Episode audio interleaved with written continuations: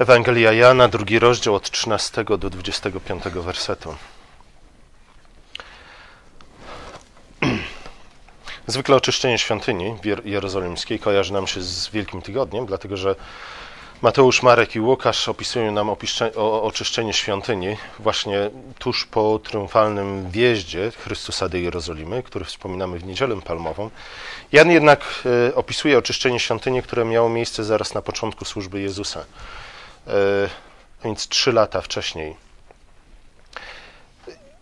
Niektórzy komentatorzy, zwłaszcza ci bardziej liberalni, mówią, że to było jedno i to samo oczyszczenie, ale wiele rzeczy wskazuje na to, że błądzą. E, choćby z tego względu, że w samej Ewangelii Jana nie, nic za bardzo nie wskazuje na to, żeby Jan miał w taki sposób obchodzić się z chronologią, mieszać się dowolnie e, według swoich celów. A poza tym y, słowa o tym, że świątynia była budowana od 46 lat, jest to świątynia, którą zaczął budować y, jeden z Herodów, y, pozwalają nam dość dokładnie datować to wydarzenie na mniej więcej 27 rok. A więc nie chodzi o, o Chodzi o inne oczyszczenie świątyni niż to, o których pisze nam Mateusz, Marek i Łukasz. I wydaje się, że to też jest ważna sprawa, iż to są dwa różne oczyszczenia. Jedno dokonało się na początku, drugie dokonało się na końcu e, służby Jezusa tutaj na ziemi. Wiele mają elementów wspólnych, ale są też pewne różnice, które także wydają się być istotnymi. Choćby z tego względu, iż za pierwszym razem, gdy Jezus odwiedził świątynię, po to, by ją oczyścić, nazywa ją targiem, targowiskiem. Za drugim razem nazywa ją jaskinią zbójców. Nie? Wiemy, że nie każde targowisko jest jaskinią zbójców, chociaż zwykle jak się idzie na targ, trzeba pilnować nie tylko portfela, ale też towaru, jaki się kupuje. E, wydaje się więc, że mamy do czynienia z pewnym rozwojem, z pewnym postępem. Nie? Oczywiście nie rozwojem, postępem w tym, co dobre, ale w tym, co złe. Jezus oczyścił świątynię na samym początku swojej służby, ale później po trzech latach okazuje się, że, że świątynia jest w jeszcze gorszym stanie niż na początku. Nie, to tak jak ze świątynią stało się to, co z sercem człowieka, z którego po wypędzeniu demona nikt ani nic innego, nic lepszego nie zamieszka. Nie? Ten demon wraca po jakimś czasie, e, zadomawia się na nowo w tym sercu, ale tym razem nie czyni to sam, tylko z siedmioma swoimi kolegami. Także końcowy stan tego człowieka jest gorszy niż pierwotny. Ta podwójna inspekcja świątyni przywodzi na myśl y, przepisy o inspekcji domu zajętego przez trąd. To jest czternasty rozdział Księgi Kapłańskiej, czyli trzeciej Mojżeszowej. Niedawno mówiliśmy o uzdrowieniu trędowatego. Nie będę y, wyjaśniał jeszcze raz, że współczesny trąd to nie do końca było to samo, co trąd, o którym mówi Pismo Święte.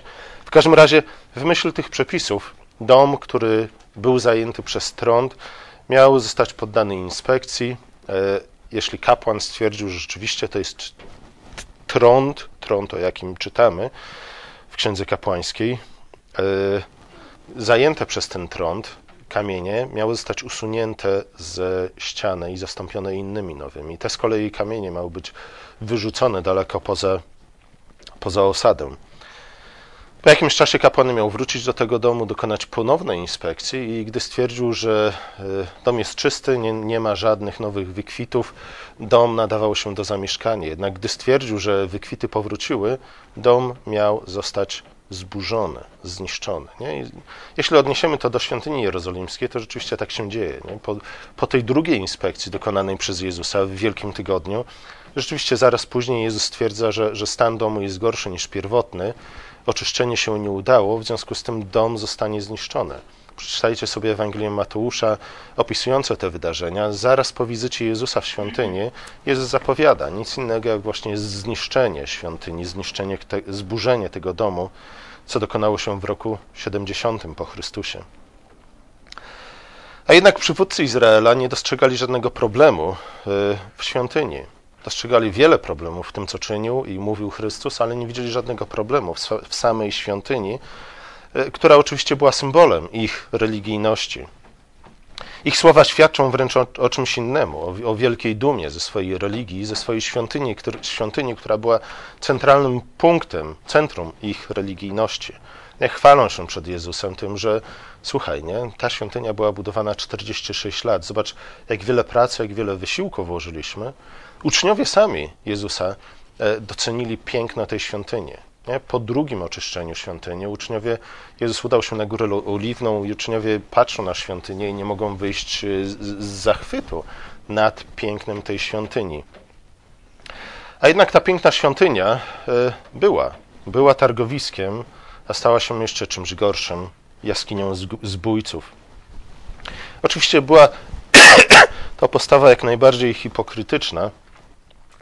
E, o, o hipokryzji faryzeuszów, o hipokryzji uczonych w piśmie, kapłanów, e, przywódców żydowskich w tamtym czasie wiele można by mówić, nie? Ale, ale świadczy o tym przede wszystkim to, iż mimo dumy ze swojej świątyni, mimo dumy ze swojej tradycji, nie zawahali się przed uśmierceniem Chrystusa. Człowieka dobrego, człowieka sprawiedliwego, przede wszystkim Syna Bożego, nie? tego, na którego rzekomo czekali. Syna tego, którego wielbili w swojej świątyni, przynajmniej tak uważali. Widzicie, symbole i ceremonie religijne były, były dla nich, czy też ze względu na to, że te symbole i ceremonie religijne były uświęcone przez tradycję, stanowiło część ich tożsamości narodowej, stały się w którymś momencie ważniejsze niż to, na co wskazywały i do czego wzywały.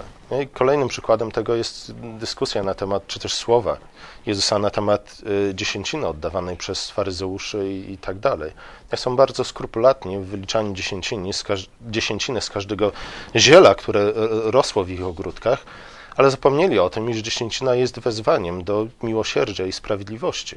Nie? Wydawało mi się, że, że skrupulatność w wyliczaniu dziesięciny yy, jest wszystkim, czego Bóg od nich oczekuje. Nie? My oczywiście nie jesteśmy skrupulatni nawet w wyliczaniu naszej dziesięciny. Nie? E, być może to jest reakcja na postawę faryzeuszów. Nie? Być, może, być może twierdzimy, a dziesięcina jest nieważna, my jesteśmy ludźmi sprawiedliwymi, my jesteśmy ludźmi miłosiernymi, nie? więc w związku z tym nie musimy oddawać naszej dziesięciny. Przecież dziesięcina nie jest ważna, najważniejsza jest postawa serca. Ale widzicie, to prowadzi nas do, do dyskusji na temat y, formy i treści. Nie? Dlatego, że w przypadku y, faryzeuszów uczonych w piśmie, Żydów, jakich nazywa Jan, nie? niedługo cenzurują Pismo Święte i już Żydzi się nie będą pokazywać w Ewangeliach. Póki co jednak zachowajcie stare egzemplarze swojej Biblii. Każdym razie Jezus non-stop oskarża ich o hipokryzję. Hipokryzja jest niczym innym, jak właśnie niezgodność formy z treścią. Nie? Tam, gdzie forma nie odpowiada treści, tam mamy do czynienia z hipokryzją, dlatego że e, forma, która jest niezgodna z treścią, e, służy niczemu innemu, jak tylko ukryciu, zafałszowaniu treści. E, wiele mitologii nie? Większość mitologii, praktycznie wszystkie mitologie, za wyjątkiem tego, co możemy nazywać chrześcijańskimi mitologiami, jest przejawem takiej właśnie hipokryzji. Nie? Bardzo, bardzo często, jak poszu, poczytacie takich ludzi, jak na przykład Joseph Campbell, nie? to jest, to był, bo chyba już nie żyje, wielki guru y, hollywoodzków, z hollywoodzkich scenarzystów, bardzo wiele mówił na temat y, mitologii, często wskazywał nie tylko na to, jak one funkcjonują, ale też na to, że w gruncie rzeczy wszystkie mitologie z każdego zakątka świata przedstawiają nam tę samą prawdę. Nie? Inny jednak człowiek, którego można chyba uznać za chrześcijanina, niejaki René Girard, wyraźnie wykazał to, iż wszystkie pogańskie mitologie służą jednej rzeczy ukryciu prawdy, a nie ich ukazaniu. Nie? Za wszystkimi pogańskimi mitologiami kryje się, się, kryje się jakaś tajemnica, nie? skrzętnie skrywana, tajemnica, która często jest tajemniczą Poliszynela, ale, ale mitologie mają przedstawiać na przykład początki miasta, Rzymu, nie? w sposób inny niż rzeczywisty, e, po to, żeby ukryć to, co wstydliwe, po to, żeby e, otoczyć mieszkańców miasta chwałą. Oczywiście chwałą, która jest fałszywa, dlatego że oparta na fałszywych przesłankach. W dzisiejszych czasach ten, ten rozdźwięk pomiędzy formą a treścią nazywamy poprawnością polityczną, nie? która jest niczym innym jak, jak jednym wielkim zbiorowym przejawem e, hipokryzji. Nie, nie wolno nazywać rzeczy po imieniu, dlatego że kogoś obrazimy. Nie? Prawda nie jest ważna, ważna jest forma. E, jesteśmy ludźmi, którzy, którzy e, tak jak określił to Kierkegaard, żyjemy na, na tym estetycznym e, poziomie. Nie, nie, nie interesuje nas treść, nie, nie interesuje nas prawda, interesuje nas tylko i wyłącznie forma. Nie, oczywiście dla jednych tą formą jest oglądanie seriali, nie, przed, siedząc przed telewizorem z piwem, dla innych tą formą jest, jest tak zwana wyższa sztuka, czy też muzyka klasyczna, cokolwiek, nie, ale, ale widzicie, nie wychodzimy ponad to, poza to, nie zastanawiamy się już, nie zadajemy pytań o przesłanie, nie zadajemy pytań o to, o treść, o puentę, o morał. E, wszystko, na czym nam zależy, to doświadczenie pewnych, nie, przeżycie pewnych dość pozytywnych doświadczeń estetycznych. W ten sposób oceniamy e, dzieła sztuki, w ten sposób oceniamy seriale, w ten sposób oceniamy innych ludzi, w ten sposób głosujemy na wyborach. Ale Jezus mówi, i pismo, pismo uczy tego od samego początku, że nie ma czegoś takiego. Nie można w gruncie rzeczy oderwać formy od treści. Każda forma coś wyraża, każda treść potrzebuje jakiejś formy. Nie ma więc czegoś takiego jak sztuka dla sztuki. Nie? E, coś takiego nie istnieje. Ten, kto e, postuluje o sztukę dla sztuki, e, postuluje to ze względu na jakąś treść. Nie? Chce wyrazić tym, że nic nie można wyrazić przy pomocy sztuki wczoraj, nie, przedwczoraj oglądałem kreskówkę, irlandzką kreskówkę Księga Skells. Oglądaliście? Wiecie, co to jest Księga Skells? Ja też do niedawna nie wiedziałem, ale jest na szczęście Wikipedia i się dowiedziałem.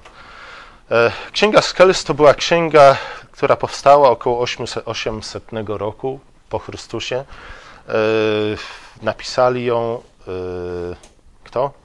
Jacyś tam starzy irlandzcy ci mnisi.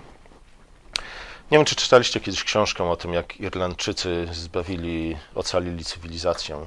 Swego czasu była to dość popularna książka, nie? I właśnie ta księga Skells jest częścią tej historii, nie? O tym właśnie, jak mnisi irlandzcy ocalili tak naprawdę zachodnią cywilizację ze względu na to, że zgromadzili różnego rodzaju księgi, które na kontynencie przepadły w wyniku wszystkich wojen związanych z rozpadem Cesarstwa Rzymskiego. Księga Skells jest, jest jedną z tych ksiąg.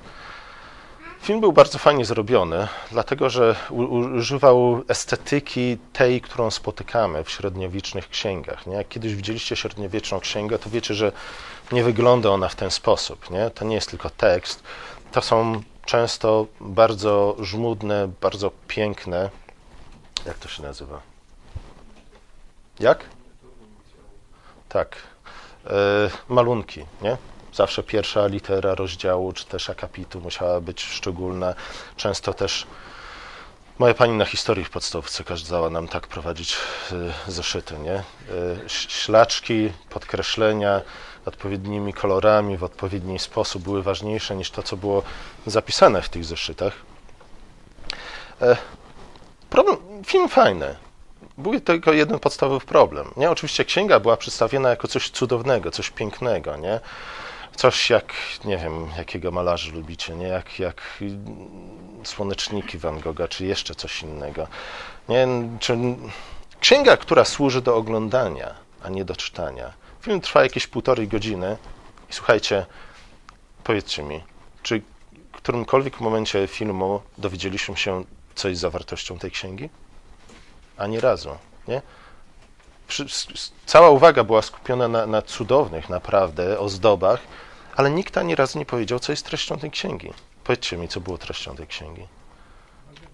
Cztery Ewangelie. Nie? Cztery Ewangelia, które jak najbardziej zasługiwały na, na tą cudowną oprawę, e, ale Ministerstwo Kultury czy czegoś tam jeszcze irlandzkie, doszło, które sponsorowało produkcję tego filmu, doszło do wniosku, że, że nie, forma księgi jest ważniejsza niż jej treść. Podczas gdy wydaje się, iż gdyby to nie były Ewangelie, nie, forma byłaby trochę inna. Ktoś tak, a nie inaczej ozdobił tę księgę ze względu na to, że, że jej treścią były Ewangelie, że, że treść tej księgi była, była stokroć cudowniejsza niż najpiękniejsze obrazki namalowane na kartach tej księgi. Jezus mówi na przykład, albo nie, jeszcze jeden przykład. Czytaliście książkę George'a Weigela, Katedra i Chrześcijan? Wiecie, kto to jest George Weigel? Ach, protestanci, wynarodowieni kompletnie. George Weigel e, był osobistym przyjacielem Jana Pawła II nie? i napisał jedną chyba z najbardziej popularnych biografii Jana Pawła II, a więc naszego polskiego papieża. Może to jest Wielkopolska, może za blisko Berlina mieszkacie, nie wiem. E, w każdym razie George Weigel napisał książkę Katedra i Sześcian. E, jeśli nie czytaliście ją, to naprawdę polecam wam. Mimo wielu cytatów z Jana Pawła II, książka jest warta przeczytania, e, choćby ze względu na, na jej początek. Tam George Weigel wskazuje na, na, dwie budowle bardzo znane. Jak pojedziecie kiedyś do Paryża, to na pewno obie z, z, zauważycie. Nie? Pierwsza to co? Katedra Notre Dame, nie? arcydzieło średniowiecza. Nie? George Weigel zadaje pytanie, jeśli średniowiecze to były te wieki mroczne, wieki ciemne, zaludnione przez ciemniaków, jak ta banda ciemniaków była w stanie zbudować katedrę Notre Dame? Nie? Prawdopodobnie ta katedra, nie wiem, jak, jak nic się nie zmieni nie? w rozwoju wypadków w Europie, prawdopodobnie dzieci w szkołach za 100-200 lat będą czytać o katedrze Notre Dame, że została zbudowana przez kogo? Nie wiem, przez jakiegoś Jeana Jacques'a Rousseau, albo Mitterranda, albo jeszcze kogoś innego. Znamy z naszej historii zakłamywanie w ten sposób historii, gdzie, gdzie fakty nie pasują do ideologii głoszonej przez ministrów edukacji narodowej. E, z drugiej strony, ta druga, nie? drugi symbol nowoczesnej Francji, nowoczesnego Paryża, zbudowane za rządów Mitterranda, to co? Słucham? Nie. Nine. Zadzwoń do Magdy. Magda na pewno by wiedziała. Wielki Łuk, nie? czyli ten tak zwany sześcian w dzielnicy La Défense.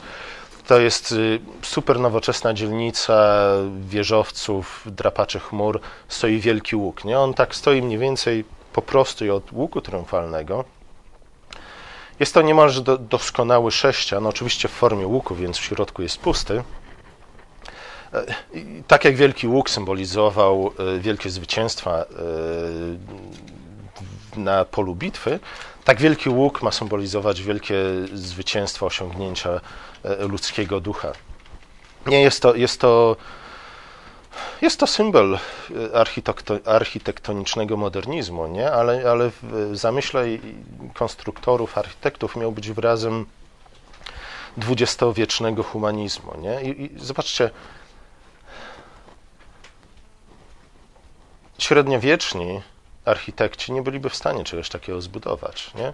Już nawet nie chodzi o kwestie technologiczne, nie? Ale, ale chodzi o, o pewien sposób patrzenia na świat, nie? o pewną treść, którą, którą żyli i którą chcieli, chcieli wyrazić. Oni byli jak najbardziej zdolni do zbudowania katedry Notre Dame, która była doskonałym wyrazem średniowiecznego chrześcijaństwa. Nie? Cokolwiek by o nim nie mówić, cokolwiek by nie mówić o papieżu, który, który z, z, żył w czasach Lutra. Niemniej jednak nie, katedra Notre Dame jest, przepraszam, wyrazem ducha chrześci średniowiecznego chrześcijaństwa. Jest monumentalna, jest piękna, jest cudowna. E, jest przede wszystkim zbudowana na chwałę Boga. Nie, ale zobaczcie, ponieważ została zbudowana na chwałę Boga, Dlatego wyraża też prawdziwą, prawdziwą wielkość ludzkiego ducha. Nie? Ducha, który jest dotknięty przez łaskę, ducha, który jest zainspirowany przez trójjedynego Boga. Nie? Taki człowiek był w stanie zbudować katedrę no-, Notre Dame. Gdyby średniowieczni architekci spojrzeli na łuk, wielki łuk w dzielnicy La Défense, czy jakkolwiek to się wymawia, nie? Spojrzeliby na to i powiedzieli, no makabra, nie? Totalna makabra. To nie ma nic wspólnego z prawdziwym życiem. I, i na odwrót. Y, dwudziestowieczni humaniści, moderniści nie byliby w stanie zbudować katedry Notre Dame, dlatego że y, w ich mniemaniu było, byłaby totalna bzdura. Nie? Dlaczego budować coś takiego? Tak, w Ameryce buduje się repliki europejskich, gotyckich katedr, ale to trochę inna historia, nie? Póki co jesteśmy we Francji. I rzeczywiście Wielki Łuk jest wyrazem dwudziestowiecznego humanizmu. Nie, nie, nie mylmy humanizmu z humanitaryzmem. Nie? Humanitarystami powinniśmy być wszyscy. Powinniśmy wszyscy kochać bliźniego swego, jak siebie samego. Nie, humaniści stawiają na cokole człowieka. Problem jest tylko taki, że ten człowiek postawiony na cokole jest człowiekiem idealnym, jest człowiekiem abstrakcyjnym. Nie? Średniowiecze było w stanie dostrzec człowieka konkretnego, podczas gdy dwudziestowieczny humanizm czci człowieka abstrakcyjnego. I znów tu się kłania Paul Jones, intelektualiści, przeczytajcie sobie o rozdział przynajmniej o, o Żanie Jacques Rousseau. Tam wszystko zostało określone. Więcej można było mówić na ten temat, ale musimy już kończyć. Zobaczcie, forma religii przyjęta przez Żydów w czasach Jezusa, której symbolem stała się świątynia, ta forma, nie, którą, której. Nie. Świątynia była formą wyrażającą pobożność, religijność Żydów w czasach Jezusa. Więc nie powinniśmy być zaskoczeni, że, że y, została ta świątynia, ta forma, która była wyrazem ich religijności, zamieniona w targowisko, a następnie w, jaskinię zbójców. Nie? Jak to mówią zawsze, szydło musi wyjść z worka prędzej czy później. Nie jesteśmy w stanie udawać tylko do, do pewnego momentu. Jeśli jesteśmy na kogoś zagniewani, wściekli, wkurzeni, tylko przez jakiś czas jesteśmy w stanie odnosić się do tej osoby w sposób uprzejmy. Nie? Prędzej czy później, w sposób świadomy czy nieświadomy, nasza złość i tak znajdzie jakieś y, wyjście. I właśnie to, że Żydzi zamienili to, co miało być dziedzińcem pogan w tej świątyni zbudowanej przez Herodów na targowisko, było właśnie nie takim szydłem, które wyszło z worka i pokazało, co tak naprawdę kierowało Żydami przy budowaniu tej, tej świątyni, a nie była to, tak jak później czytamy o Chrystusie, gorliwość o dom Boży, nie? była to sprawiedliwość, miłosierdzie, prawda, nie żadna z tych rzeczy. E, ale co? No właśnie co? Nie? Może kultywowanie własnych tradycji, może dbałość o, o własną tożsamość narodową, E, Żydzi w tamtych czasach stali się bałwochwalcami nie? i to, co czcili, był ich własny naród, ich własna tradycja, nie? którą oczywiście przycięli, przepraszam, na sposób im pasujący, bo trudno było ją, było ją zachować w całości, skoro odwrócili się od Boga i zaczęli czcić sami siebie. Żydzi, Żydzi w czasach to jest ciekawe, że kiedy, kiedy Jezus nazywa za pierwszym razem, nie, gdy oczyszcza świątynię, e, nazywa ją targowiskiem, to słowo jest bardzo intrygujące. Ze względu na to, iż w Starym Testamencie słowo kupiec albo kramarz to jest to samo słowo, które oznacza kogo? Zgadnijcie. Wiecie? Andrzeja nie pytam. Nie chcę go zawstydzać. E, Kananejczycy. Nie? Dlatego jak porównacie różne tłumaczenia, to, to raz y, przeczytacie o kupcach czy też kramarzach, kiedy indziej o Kananejczykach. To, wydaje mi się, że to nie jest kwestia przypadkowa, dlatego że, że gdy Jezus mówi, że zamieniliście E, świątynię w targowisko, wydaje się, że chce powiedzieć właśnie dokładnie to. Staliście się jak Kananejczycy. Kananejczycy, których mieliście wytępić, wygonić, wybić co do nogi, zburzyć ich wszystkie ołtarze, po to, że abyście byli ludem świętym, po to, aby Bóg mógł mieszkać pośród was, ludu świętego i czystego. Wy jednak nie, nie wygoniliście Kananejczyków. Nie? I ta historia oczywiście towarzyszy y, Izraelowi od samego początku. Nie? Nigdy nie wygonili. Zawsze znalazł się jakiś powód, dla którego zatrzymali trzymali Kananeńczyków u siebie, choćby taki, choćby wygoda. Nie? W Księdze Sędziów czytamy o tym, e, że, że i w Księdze Jozłego czytamy o tym, że, że wielu Kananejczykom poz, pozwolono mieszkać w ziemi obiecanej e, ze względów bardzo pragmatycznych. Nie? Żydzi chcieli mieć sługi. Chcieli mieć tego, kto by mógł dla nich pracować. Chcieli mieć tego, kto by im e, przyniósł e, wodę ze studni, porąbał drwa do pieca, nie? I powiedzieli, po co mamy, po co mamy pozbawiać się, nie? Tak, tak cennego źródła dodatkowej energii. Jezus mówi, sami staliście się Kananejczycy. Nie? Upodobniliście się do Kananejczyków, staliście się jak ten naród kupców, kramarzy, nie? dla których najważniejszy jest ich własny brzuch i nie są w stanie nic oprócz tego e, zobaczyć. Dlatego też, i to też w piątej księdze Mojżeszowej, księdze powtórzonego prawa, Mojżesz zapowiedział Izraelowi, słuchajcie, wejdziecie, zajmiecie ziemię obiecaną, macie ją doszczętnie oczyścić z Kananejczyków, z ich świątyń, nie macie nic przejmować z ich kultury, z ich sposobu myślenia ani postępowania, bo jeśli nie, to upodobnicie się z czasem do Kananejczyków. A to oznacza, że spotka was dokładnie taki sam los, jaki spotkał Kananejczyków. Jezus mówi, słuchajcie, nie? minęło od tego czasu, od zajęcia przez was ziemi obiecanej, miło, minęło jakieś 15 wieków, nie? a wy wciąż zamiast coraz bardziej upodabniać się do Boga, coraz bardziej upodabniacie się do Kananejczyków. Nie? Dlatego, sorry, uprzedzałem was już wcześniej, jakieś 1500 lat wcześniej, mieliście sporo czasu na to, żeby się zastanowić nad tym, którą drogą podążyć. Ale jeśli chcecie być Kananejczykami, nie, to spotka was los Kananejczyków. Oczywiście nie, o tym wam nie powiem. W przeciwieństwie, przeciwieństwie, przeciwieństwie Żydom nie można zarzucić tego, że, że byli narodem leniwym. Nie? Tak samo jak Kananejczykom nie można było zarzucić tego, że, że byli narodem leniwym. Byli narodem bardzo skrzętnym, skrupulatnym, pilnym, pracowitym. Nie? Sam Paweł w liście do Rzymian w dziesiątym rozdziale przyznaje, że, że Żydzi rzeczywiście są narodem bardzo gorliwym, bardzo pracowitym. Nie? Problem jednak z ich gorliwością jest taki, iż ta gorliwość jest nierozumna, jest nieoparta na poznaniu Boga, a w związku z tym zmierza ku, ku realizacji celów, które nie są zgodne z Bożą wolą. Nie? I wydaje mi się, że, że e, to jest kolejna rzecz, na którą powinniśmy zrobić, zwrócić przy okazji tego właśnie fragmentu. Jezus wskazuje na siebie, czy też uczniowie przypomnieli sobie e, fragment Psalmu 69, gdy widzieli Jezusa oczyszczającego świątynię z przekupniów, a dokładnie dziedziniec pogan z przekupniów, przypomnieli sobie słowa mówiące o tym, że gorliwość o dom Twój pochłonie mnie.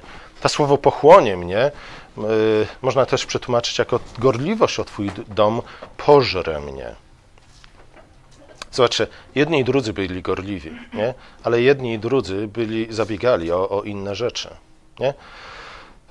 To ten prawdziwy cel, do którego dążyli Żydzi, był oczywiście zakamuflowany. Zakamuflowany poprzez świątynię, poprzez kult, który na zewnątrz bardzo przypominał ten, który Bóg nakazał im poprzez Mojżesza i później przez Dawida. Nie? Ale ze względu na to, że, że byli hipokrytami, no, pozory nie powinny nas zmylić. Powinniśmy być w stanie dostrzec ten właściwy cel, e, to, o co naprawdę zabiegają. Nie? W tym, że 46 lat budowali świątynię, nie było żadnej gorliwości o, o dom Boży. Nie? Dom Boży, Bóg stał się dla nich e, środkiem do realizacji celów, a nie celem samym w sobie. Chrystus był inny, nie? My powinniśmy być inny. W naszym życiu forma i treść powinny się jak najbardziej jest to możliwe zgadzać z sobą. Nie powinniśmy uciekać od hipokryzji, jak tylko to jest możliwe. E, z drugiej strony, nie, ta, ta gorliwość Chrystusa, o dom Boży, ta gorliwość, która nie była e, w żaden sposób zakamuflowana, ale zamanistowana w sposób otwarty, rzeczywiście pochłonęła go, rzeczywiście go pożarła. Nie? Gdy czytamy o tym, te słowa gorliwość o dom Twój pochłonie mnie, e, powinniśmy to rozumieć na dwa sposoby. Nie dość, że Jezus e, pałał prawdziwą gorliwością o, o, dom, bo, o dom Ojca, o chwałę Bożą, zabiegał o to bezkompromisowo, E, to go napędzało. Nie? To było jego główną motywacją. Ale z drugiej strony, nawet sam ten fragment z drugiego rozdziału Ewangelii Jana pokazuje nam, pokazuje nam, w jaki sposób powinniśmy zrozumieć te słowa, nie? ponieważ za nimi kryje się coś więcej.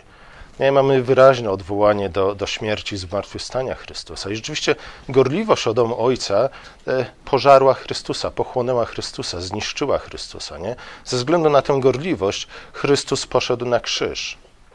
Nie? Ta gorliwość zaprowadziła go na krzyż.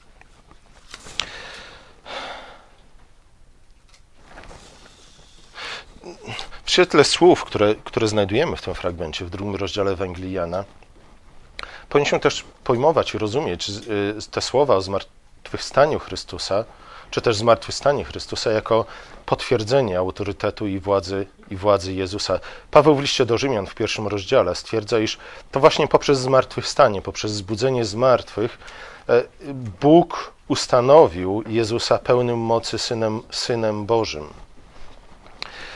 Co to znaczy? Jezus dostąpił tego zaszczytu. Z jednej strony jego gorliwość o dom Ojca, nie? czy też gorliwość o chwałę Ojca, gorliwość o, o wypełnieniu, wypełnianiu uczynków miłosierdzia, sprawiedliwości, w zabieganiu o prawdę, pochłonęły Chrystusa, nie? pożarły Chrystusa. I Chrystus ze względu na nie poszedł na krzyż i został zniszczony, zginął, umarł. Nie, nie było go. E, ale właśnie z tego względu, nie? ponieważ Chrystus nie umarł po prostu, śmierć nie była końcem, nie? śmierć jest losem każdego z nas, ale właśnie dlatego, że Chrystus nie umarł jako zwykły człowiek, ale umarł jako ten, który jest dobry, nie? ten, który został zabity przy, przez złych ludzi ze względu na to, że był dobrym człowiekiem, właśnie ze względu na gorliwość, w której wytrwał do samego końca, ojciec przyznał się do niego. Nie? Ojciec wzbudził go z martwych i w ten sposób nie tylko zrehabilitował Chrystusa, nie tylko pokazał w ten sposób, iż Chrystus we wszystkim, co czynił, miał rację i wszystko, co czynił, czynił słusznie. Nie? Słusznie uczynił, już nie poszedł na żaden kompromis. Słusznie uczynił, iż tak gorliwie, czasami wręcz prowokacyjnie zabiegał o, o, o chwałę Ojca, o dom Ojca, dlatego też został wywyższony. Dlatego został zrehabilitowany, dlatego też y, otrzymał koronę i władzę nad całym stworzeniem, nie tylko w niebie, ale też na ziemi. Oczywiście Jezus mógł w bardzo łatwy sposób uniknąć tego losu. Nie? Mógł w którymś momencie trochę się wyluzować, nie? trochę ustąpić, trochę kilka razy częściej ugryźć się w język. Nie? I, I, prawdopodobnie nie, nie podzieliłby tego losu. Mógłby dożyć, kto wie, może osiemdziesiątki, może dziewięćdziesiątki. Pomyślcie, ilu jeszcze ludzi mógłby uzdrowić, nie? Ilu jedynaków mógłby skrzeszyć, ile dobra mógłby dokonać, e, ile chleba mógłby rozmnożyć. Nie? A patrząc na Jezusa, często możemy mieć wrażenie, iż Jezus był bardzo nierozsądnym człowiekiem. Nie? Może czasami powinien spuścić trochę stonu, może powinien trochę inaczej rozmawiać z faryzeuszami, z uczonymi w piśmie. Może powinien przeczytać kilka podręczników na temat komunikowania się, nie? na temat tego, w jaki sposób należy usiąść przy jednym stole i dojść do porozumienia. Nie? Mógłby się dogadać, mógłby, współ, mógłby wspólnie z faryzeuszami uczynić wiele dobrego. Zgadza się? Może by powiedział, słuchajcie, goście, to może pogadamy o tej dziesięcinie, nie? Może ja wam odpuszczę trochę dziesięciny, a wy trochę więcej miłosierdzia będziecie okazywać swoim bliźnim, nie? Zobaczcie, suma summarum, y, przybyłoby trochę dobra na tym świecie, nie? Od takiego kompromisu, który trudno chyba byłoby nazwać zgniłym. Nie, to tak trochę jak ci przyjaciele Daniela, nie? Też ludzie by, butni, pyszni, aroganccy w swojej religijności. Y, dlaczego nie mogli choćby tak dygnąć nie? na jedno kolano przed tym pomnikiem zbudowanym przez Nabuchodonozora. Co, co, no co, korona z głowy by im spadła? Nie? Oni nie. Oni, oni jednak chcieli pokazać, że są lepsi od innych. Oni chcieli pokazać, że, że pycha i arogancja, nie? Chodząca pycha i arogancja. A jednak nie. nie? To, jest, to jest tak, jak C.S. Lewis kiedyś mówił. Słuchajcie, są rzeczy pierwsze i są rzeczy drugie. Nie? Rzeczy pierwsze to jest Bóg i Jego chwała. Nie? To jest dom Ojca. O to powinniśmy zabiegać. Nie?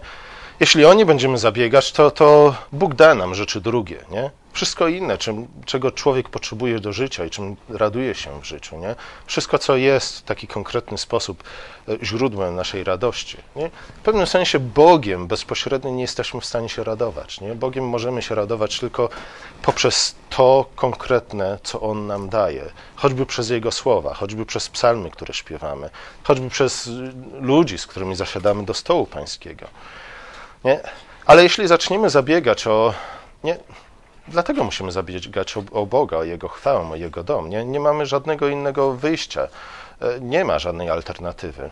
Jeśli zaczniemy zabiegać o rzeczy drugie, nie? dobre same w sobie, ale jednak jeśli one staną się dla nas ważniejsze od Boga, który jest źródłem wszelkiego dobra, to oczywiście stracimy jedno i drugie. Nie możemy cieszyć się życiem, nie możemy cieszyć się dobrymi darami Boga, jeśli nie okażemy Bogu wdzięczności, jeśli nie okażemy gorliwości o Jego dom i o Jego imię. Oczywiście, nie, to niesie z sobą pewną cenę. przyjdzie nam zapłacić za to cenę. Tak jak przyszło za to zapłacić cenę Jezusowi, przyjaciołom Daniela, którym w gruncie rzeczy się udało, nie? Bo nie spłonęli w piecu. Ale z drugiej strony, czy oni rzeczywiście mogli się tego spodziewać, gdy ich wrzucano do, do tego pieca? My też nie wiemy, e, co nas spotka, gdy dochowamy Bogu wierności, nie? gdy rzeczywiście będziemy gorliwie, w rozumny sposób zabiegać o Jego chwałę. E, Niemniej jednak, nie? prędzej czy później, w najgorszym przypadku, spotka nas to, co spotkało Jezusa. Nie? A Jego los w ostatecznym rozrachunku okazał się nie być taki zły. Pomódlmy się. Nasz drogi łaskawy Ojcze, dziękujemy Ci za Twojego Syna Jezusa Chrystusa, dziękujemy Ci za Jego gorliwość o Twój dom. Prosimy Cię o to, abyś Ty wlał nasze serca, pobudził nas do, jeśli nie do takiej samej, to przynajmniej do podobnej gorliwości. Daj, abyśmy pamiętali o tym, że, że Ty jesteś najważniejszy i to przede wszystkim o Twoją chwałę powinniśmy zabiegać i, i o to, aby Tobie się podobać we wszystkim, co czynimy, bo Ty jesteś źródłem wszelkiego dobra, którym możemy cieszyć się tu na ziemi. Ojcze, prosimy Cię o to, abyśmy zabiegali o, o Twoją chwałę, o Twój dom w sposób gorliwy i w sposób rozumny. Abyśmy wiedzieli, gdzie możemy ustąpić, gdzie możemy pójść na kompromis, a gdzie musi, musimy trwać e, niezłomnie przy Twojej prawdzie. Daj, Ojcze, aby całe nasze życie właśnie w ten sposób wyglądało.